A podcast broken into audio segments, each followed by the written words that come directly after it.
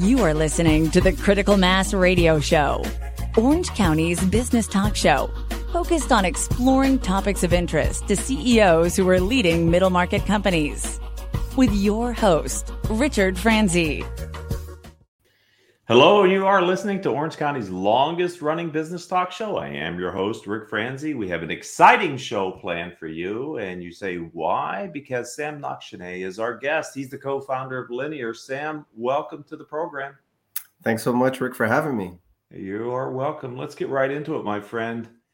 You've been in business for a little over two years. What was your original motivation to start Linear? Yeah, you know, I've, ever since I started my career at Ernst and Young, this is probably about twenty-five years ago, um, always thought about kind of starting my own company, founding it. And, uh, you know, there was a couple opportunities within these last, uh, you know, a couple decades to work with some good, talented folks um, part-time. And what I've learned through this experience, uh, going through those, you know, couple experiences is that you really need to be all in to do something like this, to form a company. You can't do it part-time, um, at least for myself. There was just too many other distractions. So, um, you know, real motivation was I decided to kind of go full bore, uh, burn the ships, storm, storm the beachhead. And, you know, it was a unique opportunity that we had because not only did we have the right people that I felt um, that we could bring together, uh, resources to help us start the business uh, and be successful. But we also had um, a good product market fit. Uh, and we can talk about that in the future. Mm-hmm. And we also had uh, sort of proof points and to allow us to do that. And um, finally, I sort of seen this done before with uh, a previous company I'd worked at and um, and really just rinsed and repeated. That, that's kind of our plan, is to rinse and repeat what, what I learned in the past um, to to ensure that we have a the right approach moving forward and um, and can dedicate the time to it. Now, ironically, um, you know, this was right in the middle of COVID, and right. Also my daughter was born at the same time. So, you know, you know, I basically had uh, two startups in the middle of a pandemic. So.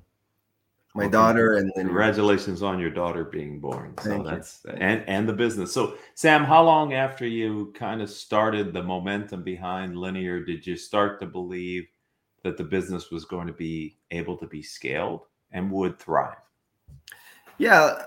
So previous to founding Linear, I worked for a company called UiPath, and UiPath is the global leader in what we call human emulation software or robotic process automation. And what the idea is, is you take repeatable, high volume uh, tasks um, that are rule-based, and you can leverage software automation to basically emulate a lot of the clicks and the transactions and the tasks and the workflows that are part of that process.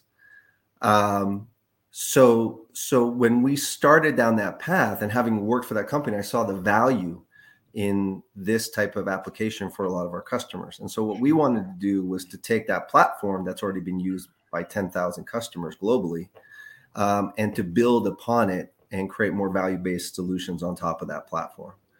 Um, you know, when you think about automation, and this is kind of the space that we're in, right? We're, we're looking at processes that are inefficient um, and trying to leverage process optimization and then robotic process automation or cognitive automation um, to make those processes more efficient, uh, perform more uh, effectively, uh, increase throughput, et cetera, et cetera, for large companies, right? Mm-hmm. Um, you know, we typically work with organizations that are in the Fortune one thousand just because there's enough manual effort to be able to, um, to, to justify kind of the returns and the R O I on that investment. So, so I heard you say process automation and then cognitive automation. Yeah. So you, you're going to have to define both. Sure. Sure. Please. And, and actually, I want to definitely dovetail into that is, you know, when, when people think about automation, they're usually kind of trying to figure out what does that mean for themselves and what does it mean for their organization. And the way that I try to simplify it or categorize it is I, I try to break it down into three different categories. Um, the first is what I call robotic process automation. And what that means is you've got a simple rule-based task um, that is repeatable and is high volume. Um, think about when you hire an individual, you, you take them through a certain process um, or you access different business systems, or you give them access and security and badges and all that stuff, right? So that process is pretty similar, you know, in H R um, for that, for uh, almost all employees, right? In terms of kind of some of the blocking and tackling and setting them up, or creating purchase orders or something like that. Something that doesn't change much, doesn't have a lot of variance.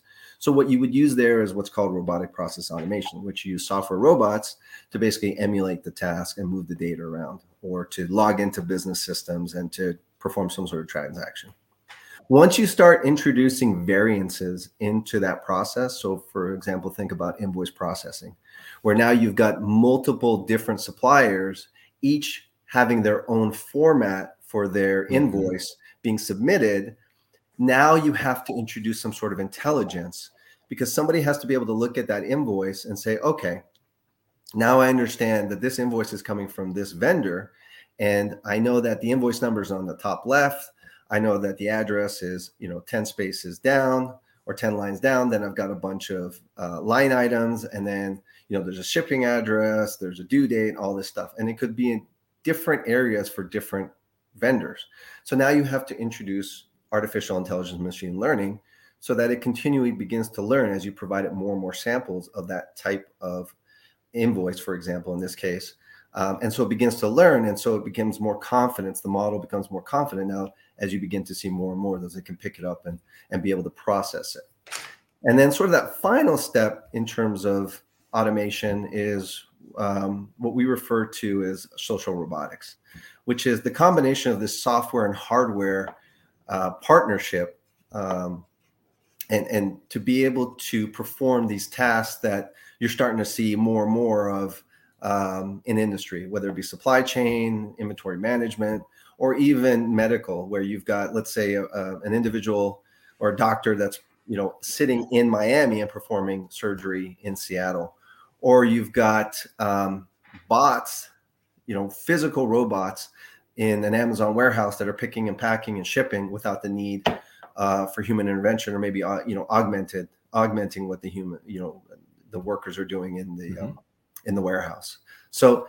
And you're going to see more and more of this um, as we move forward. You know, we're kind of tapping into that, especially around quality control when it comes to uh, the supply chain, you know, being able to track an assembly line and see which parts are going to be defective. So using cameras uh, and having software be able to read those results, you know, it's a sort of a version of IoT, but it's a little bit different. But th- that's how I would kind of say, and depending on the complexity is where you want to to focus and use the right tools for the right job. So once a process gets too complicated or moves down that sort of um, that path, then you need to use other different types of technologies. So so you used other words, Sam, that I'm going to ask for your uh, high-level definition and differentiation, if you could. Since you're in the space, we've heard these terms. I think for my audience, it'd be nice to have someone with the deep knowledge you have to sort of differentiate them.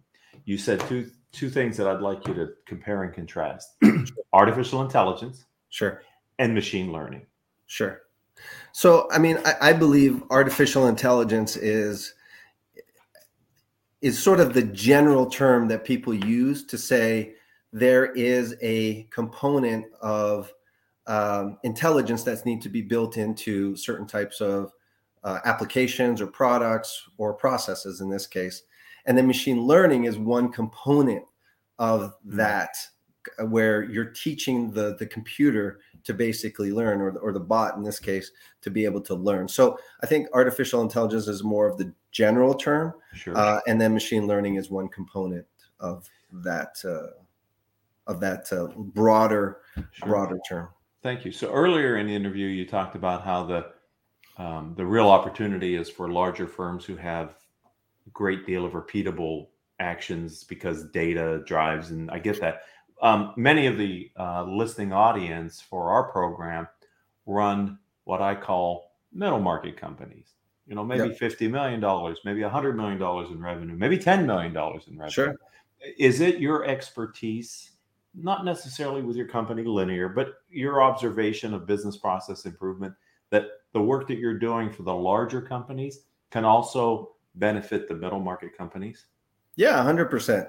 It just depends on, um, you know, what the amount of manual effort that they have, the volume, you know, it, and it really just breaks down to R O I, like mm. understanding, okay, what is the cost to uh, implement this type of solution versus what is the returns that I'm going to get based off of the manual effort? I mean, if you look at a, a Fortune, you know, one hundred company, they've got, you know, one hundred people in finance processing documents, right? Or scanning, or, and each one is kind of doing their specific role. Well, you know, when you look at automation, that makes sense. I mean, there's such a scalability factor. And then that's just maybe in the U S. Now you've got a whole different team, you know, globally that's doing it as well. Typically smaller companies, they've got one person in finance, right? So when you look at that R O I, um, you know, how much of that can you truly automate? And, you know, it, it really just depends on that R O I. So when you sit down and do it, absolutely. I think, you know, these type of technologies, and they're already, you know, companies that are that are focused more on that on that mid-market, smaller space that are that are providing these types of solutions. Uh, from our perspective, you know, we're just more familiar with working with larger um, larger companies. So, so when you're looking at placing technology in lieu of the individual to do either a robotic process improvement or some type of cognitive process improvement, um, in addition to maybe reducing the manpower that you have, is there also an R O I on the availability of the of the application, on the quality of the decisions that are made? I mean, is there a certain repeatable consistency that can come from the investment in the technology over time that you may or may not get on an employee-based uh, solution? Yeah, one hundred percent. You know, a lot of times, you know, when organizations are originally looking at automating, they're looking at cost avoidance, right? They're right. looking at technical debt, cost avoidance. Um, they're looking at, uh, you know, potentially removing uh, hours or, or manual effort from, from the workforce and, and, and repurposing it. It's not just replacement. It's like, okay, um, you know, how are we going to repurpose? But there's so much more to it.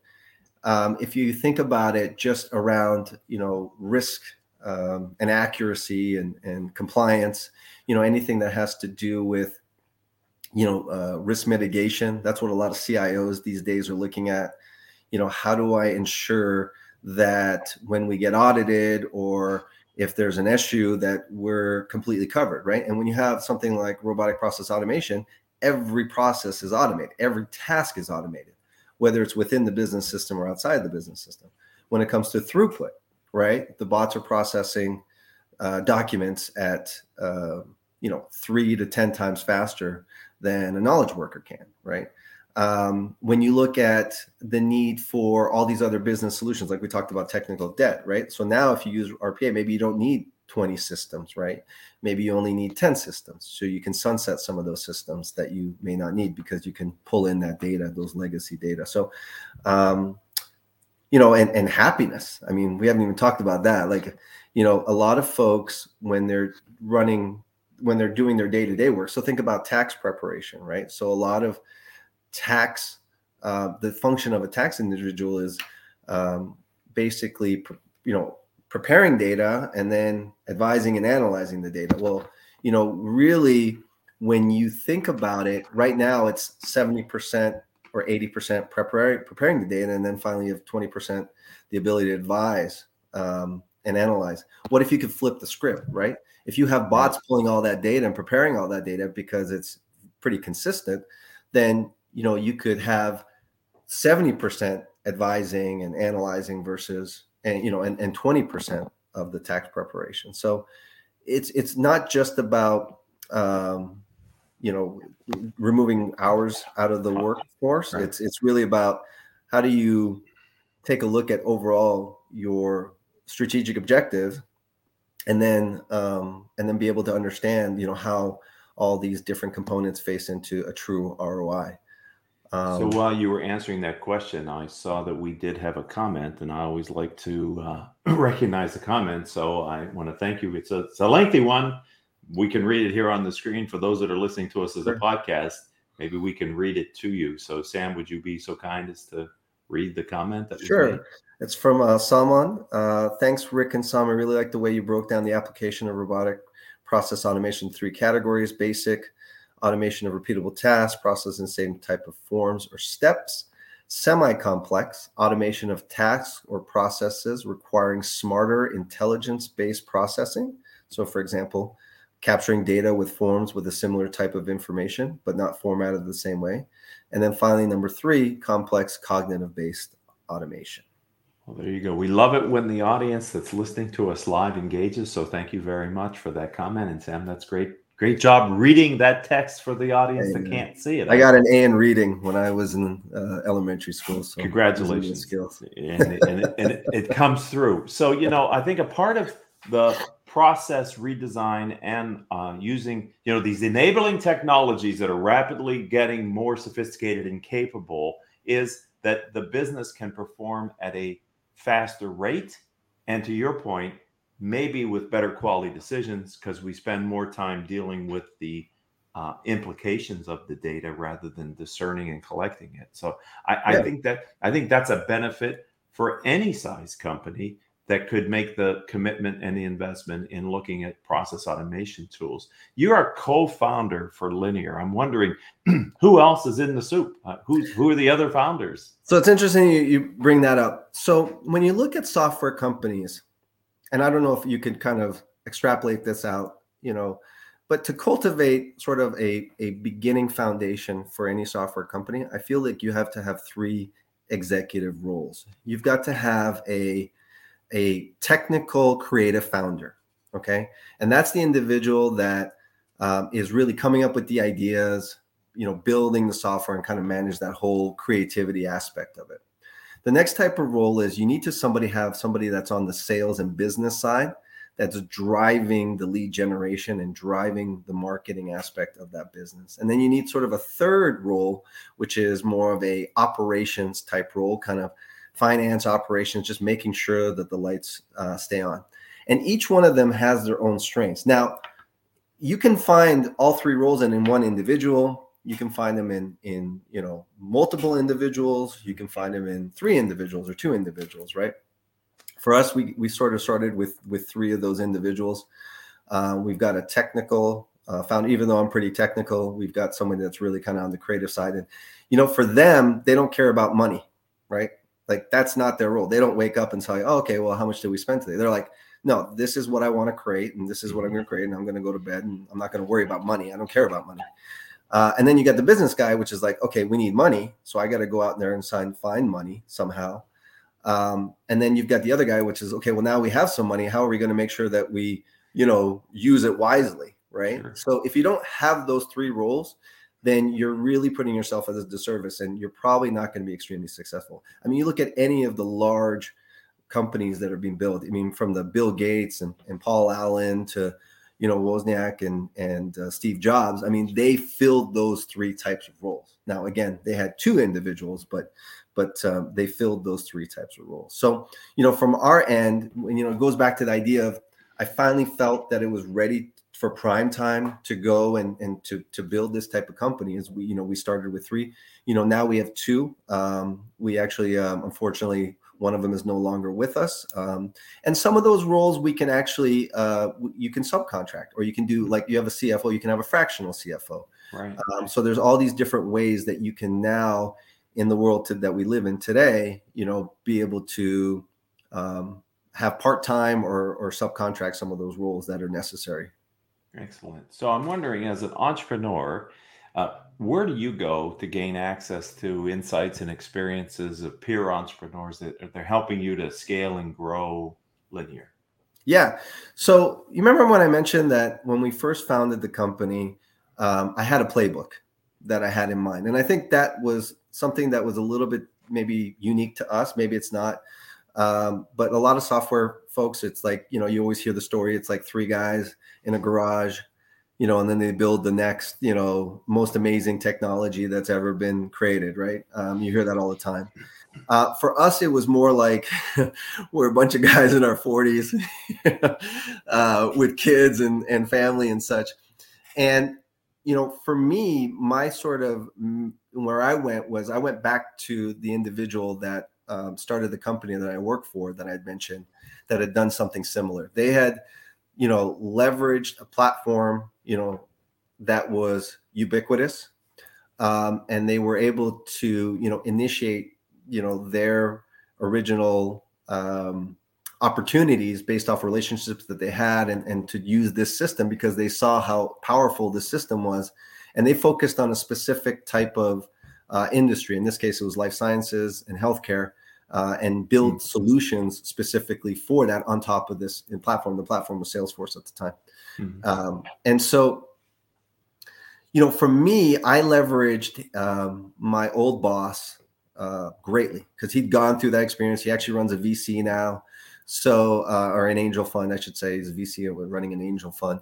Um, so I got a lot of insights from him. Um, you know, in terms of, uh, you know, kind of, uh, I'm just trying to think of a story that he told me, uh, in terms of some, uh, uh, you know, uh, recommendations. So, you know, one of the things that we were going through, and I'll kind of bring this up, just it cracks me up, is, you know, we were going through a hard decision, whether to do it, what not to do it.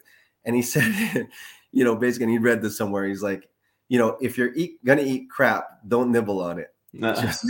Okay. Yeah. Thank you for cleaning that up for us. Yeah, exactly. Yeah. I, I chose. I, yeah, exactly. I uh, yeah. had to change the words there for a second. One of the words. Yeah. Pardon my French. Uh, so, you know, from there to uh, he actually introduced me to, you know, other entrepreneurs groups. Uh, I think you need folks that are have gone through a similar experience. Um, mm-hmm. I think you also need great advisors, um, legal, um, you know, um, accounting, like these are so important to help you guys. Half of what I do is sit down and review contracts and ensure that we mitigate risk when we're working with a lot of these organizations and make sure that we have our ducks in a row. Because ultimately a lot of, you know, that it could come back to really haunt you. And I've seen right. that happen with a lot of other folks, um, other business owners that I've spoken with. So I, I take, we take those very, very seriously. And we have a, we have a strong team there, but you know, uh, like I said, entrepreneurs, organizations, you know, Y P O, like these are great organizations to sit down with folks that have, that have actually um, gone through what you've gone through. But um, exactly. I always try to look for advice and then I try to give it back. Right. So we uh, have spoken at multiple different M B A program classes and, and talking to them about the, the power of automation um, and why it's so important right now and how you need those skills if to be competitive in the workspace. Mm-hmm. So let's look to tomorrow, Sam. Uh, I'll have you back on the show at some point in the future. What's going to be different? Where are you guys taking your firm? Sure. So if you look way ahead into the future, I was talking, you know, I'd love to have your job, Rick, you know, where I sit down and, and interview a bunch of, uh, you know, C E Os. But in reality, what I want to do, what I see kind of as the North Star for me is, and I'll talk about me and then ultimately business, is to remove myself uh, from the business, actually. I mean, that's that's ultimately how I think the differentiator between a business owner and an investor and a, and, and a self-owned company. So my goal is to remove me. And I'm trying to do that as quickly as possible. And so I'm more involved in sort of cheerleading, talking about new products, uh, new solutions, you know, building those strategic partnerships. That's what I should be spending my time. And that's what I want to be spending my time. Uh, from a linear perspective, um, I think we've got a great roadmap um, ahead for us. You know, we're forecasting one hundred percent, you know, revenue growth year over year. Uh, we're bringing on some more individuals that are helping to drive that. We've got an advisor board that we're setting up. Um, so I would say, you know, right now we're a um, we're a strong partner of some of these technology firms, like a, a gold partner of UiPath, as I mentioned, the only one kind of based out of um, Southern California.